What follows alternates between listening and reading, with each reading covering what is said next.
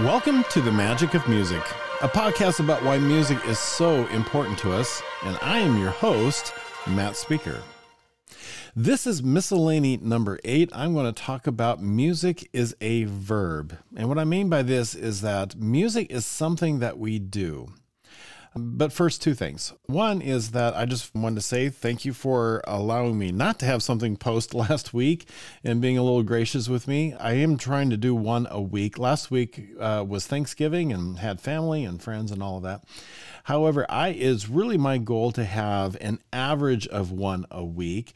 And when I first started doing this, I, I put out several. So I've got some in the bank, as it were. And um, so I'm still on that average one a week. And uh, probably summer, when I'm not so busy grading and, and doing things, I will do a bunch and uh, have them out there so that I can keep up that one a week average. And the second thing is, before I get into music as a verb, I want to talk about arguing. Believe it or not, this is going to be a, a, kind of a long bird walk, so just stick with me here. But talk about arguing. Believe it or not, there are arguments about why we value music so much. Yeah, really. This is something that happens, and this is academia for you. and why do people do this? Why not just enjoy music for what it is and just realize that we do that? Well, I think people think very deeply about things and when they do, they like to write very deeply about things and then they like to make a stand and say, this is really what's going on.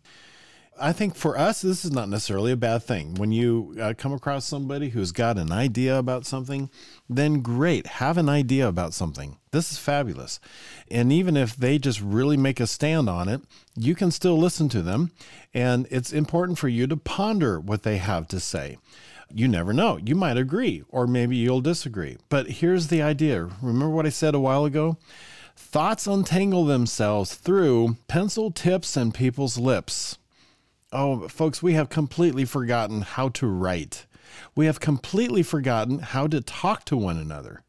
You know, instead we just shout at each other through a computer, through typing on a computer, and posting uh, silly stuff on social media. And we we are content with reading a meme and coming up with an entire philosophy through a a sentence, you know, or two. And, and that's not much of an exaggeration anymore. This is not thoughtful dialogue at all. And I really wish that we would change that. The second thing of my little bird walk, so I guess I'm following two birds here, is categorizing. Sometimes when we see somebody and we hear a set of ideas, we want to label it. We want to categorize it. We enjoy putting people into a box.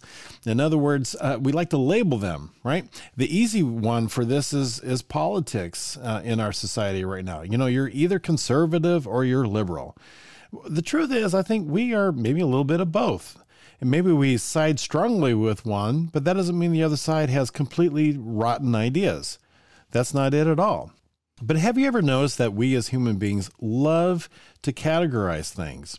Why do we do that? I don't know. We we like we like organization, I guess, in a way. But we just have this inherent need to put people in a box, and therefore if you're in that box, then you believe these things. We just do this. And maybe even we'd like to put ourselves in that box or in that camp and say, you know what, this is what we believe.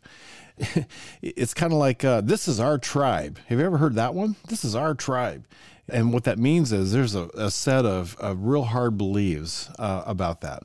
And I don't know, maybe that just makes us feel better about ourselves, makes us feel better about the people that we hang out with. Uh, but I'm not sure that that is all that healthy.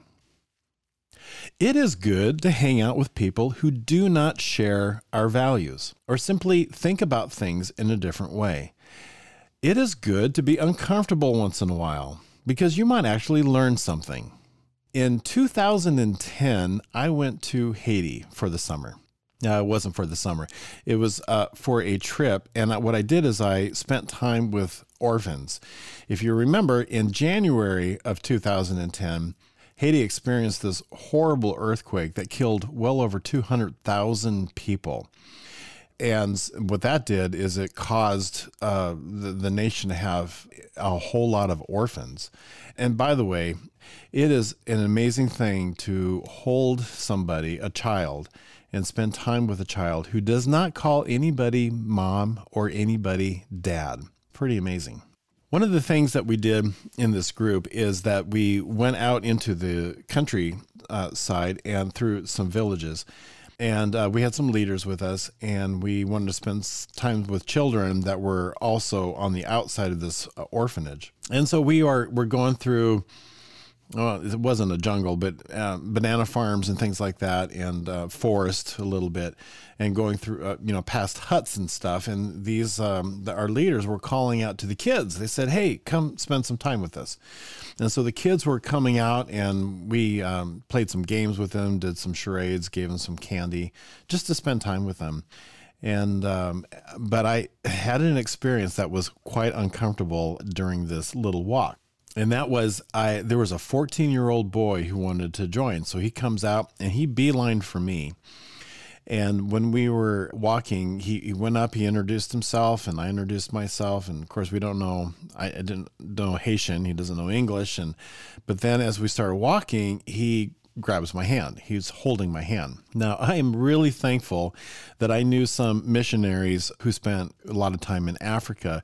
And I remembered one story was that this gentleman had to get used to holding a, uh, a man's hand and walking because uh, friends, uh, grown up male friends, and they're just friends, hold hands while they walk in in uh, several African cultures, and so and that's what this boy was doing. And I was like, okay, I'm going to hold your hand, and it just chuckled because I'm a high school director yeah, a music director at the time, and there is never going to be a 14 year old boy that's not part of my family that wants to hold my hand and go for a walk down the street. But anyway, there there we go. And I'm telling you, it was great because I learned something from him, some Haitian, right, and he learned some English from me, and just spending that time with that young man was fantastic. So it again, it's important to be uncomfortable because you can actually learn something. Okay, so I encourage you to listen to the terms that I'm about to talk about and the concepts with an absolutely open mind.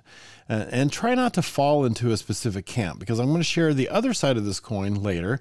And try not to, again, fall into one of these two because what it'll do is it'll, it'll make you dogmatic about certain beliefs. And I, when actually I feel like that little bits and pieces of all of these beliefs are quite valuable and important. It's a little bit like cafeteria food uh, you know, you have a little of this and you have a little of that, and you can have a really fun meal. It's a little bit like that. And, uh, you know, these are not life and death type issues. So you don't really need a fall on one side or the other. And it's okay to live in a little a bit of both of the camps or even three or four of the camps.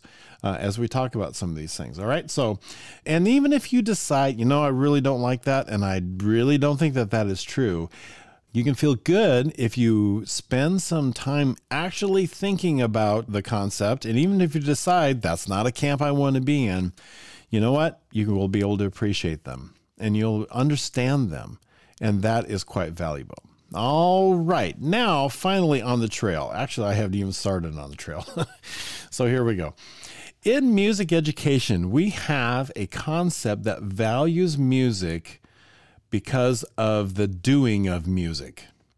All right. They don't necessarily value music because of what music is. What is important about music is the doing of music. And this is called praxialism. Praxis in Greek means to do, and ism, uh, it originated in Greek, been filtered through Latin, but it means uh, taking aside uh, or imitating of. I like to think of praxialism in music as a philosophy of taking a preference for doing of music rather than valuing the music itself. Doing music. By the way, doing music is a whole lot more than performing. So, so a lot of people who've gotten a master's degree or or thought about this, um, uh, mostly a master's degree, and you've just been introduced to the concept. Uh, people like to boil it down to, uh, well, it's doing music. Well, actually, doing is a whole lot more than performing. I said that a little bit wrong. I'll say it again. They boil it down to performing. Performing is it. That's what it is. That's what praxialism is. And it's like, no, it's actually a whole lot more than that. And so David Elliott is a proponent of this. And on his website, I'll post uh, where you can look this up. He states that uh, doing music is a lot more than performing. It can be uh, engaging in music, and he has five forms of musicing. He calls it musicing. And these are performing, improvising, composing, arranging, and conducting. And I'm going to add doing music is also listening to music. Have you ever had the feeling, you know, we're all busy, right? And we're doing stuff. And then you just take some time and you just sit and you listen deeply about something and you're enjoying music just simply by listening. Believe it or not, this is also doing music. It's engaging in music through the doing of music and then you feel guilty, right? It's like, oh, I just I spent all this time. No, never feel guilty about listening to music because that is also doing music. Okay, music. I want to just very briefly uh, mention that we have a problem when we say music because uh, the word music in English can refer to one or two different things. It can refer to the actual sounds that we hear, but we also use the word music when we're talking about the printed page. When I say to a student, hey, go get your music, I'm telling them to go get their folder that has paper in it that has these little symbols on it, and we call that music. And, and believe it or not, to me, this is actually a little bit frustrating. If I could wave a magic wand, I would change the meaning of the word music in our language and make it more specific. And this is what German culture does. Okay, another story. Teaching in, in Germany, in Berlin, and my students are coming in, and I have this awesome uh, young lady on violin, and her eyes get real big, and she goes, oh! and she turns to her friend and she says, Ich habe meine Noten vergessen. What is funny about that school, the students learned a long time ago that if they want the American teachers to not know what they are talking about, they would use German, even though their English is fabulous. but they're using German to keep things from us. It's a little like when I was growing up, my parents, a little bit, my parents would use pig Latin so that I would not understand, or my brother would not understand what they're saying and uh, it's a little bit like that. So some of you might have had that experience growing up as well. And so she she blurts out in German this phrase, "Ich habe meine Noten vergessen." Now, what's really funny is that I'm in Germany, and and one of my goals is to learn German as best as I can. So I'm spending time uh, in classes and really listening and working on my German. I looked at her and I said, "Hey, why did you forget your music today?" And her eyes got really big, like, oh man, he understood me. and I did. And what she said was, I forgot my notes today. If I translated her her phrase, ich habe meine Noten vergessen, she's saying, I forgot my notes today. In English, we would say, I have forgotten my music today. What I love about this is to the German, music is not what's printed on the page. Those are called notes. Why? Because music is something that we do. Isn't that fabulous? Music is something that we do. It's not what's on the paper. That is not music. This is really important. You know, it turns out we actually like doing that too, making music or musicing. Can you believe that? is this a surprise to anybody?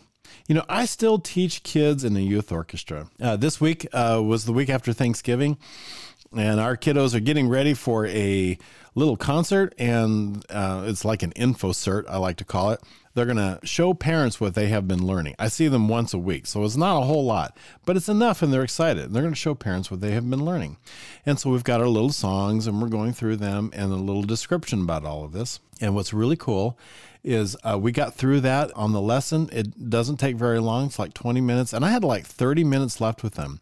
And so what did I do? I played for them. Da da da da da da da da da da. And their eyes lit up like, oh, oh, I know what that song is, right? And so I taught them Jingle Bells by rote for 30 minutes. And I didn't do the typical ending. Uh, I did this little fun ending that went up to the top, had a little bit of rhythm to it. In other words, I went up, went up to the um, the top of the scale, had a little bit of, and then I played the bottom notes with a little bit of a rhythm. Uh, and uh, my my one little eight year old boy, he he goes, "That sounds so cool." He was just super jazzed. And you know what?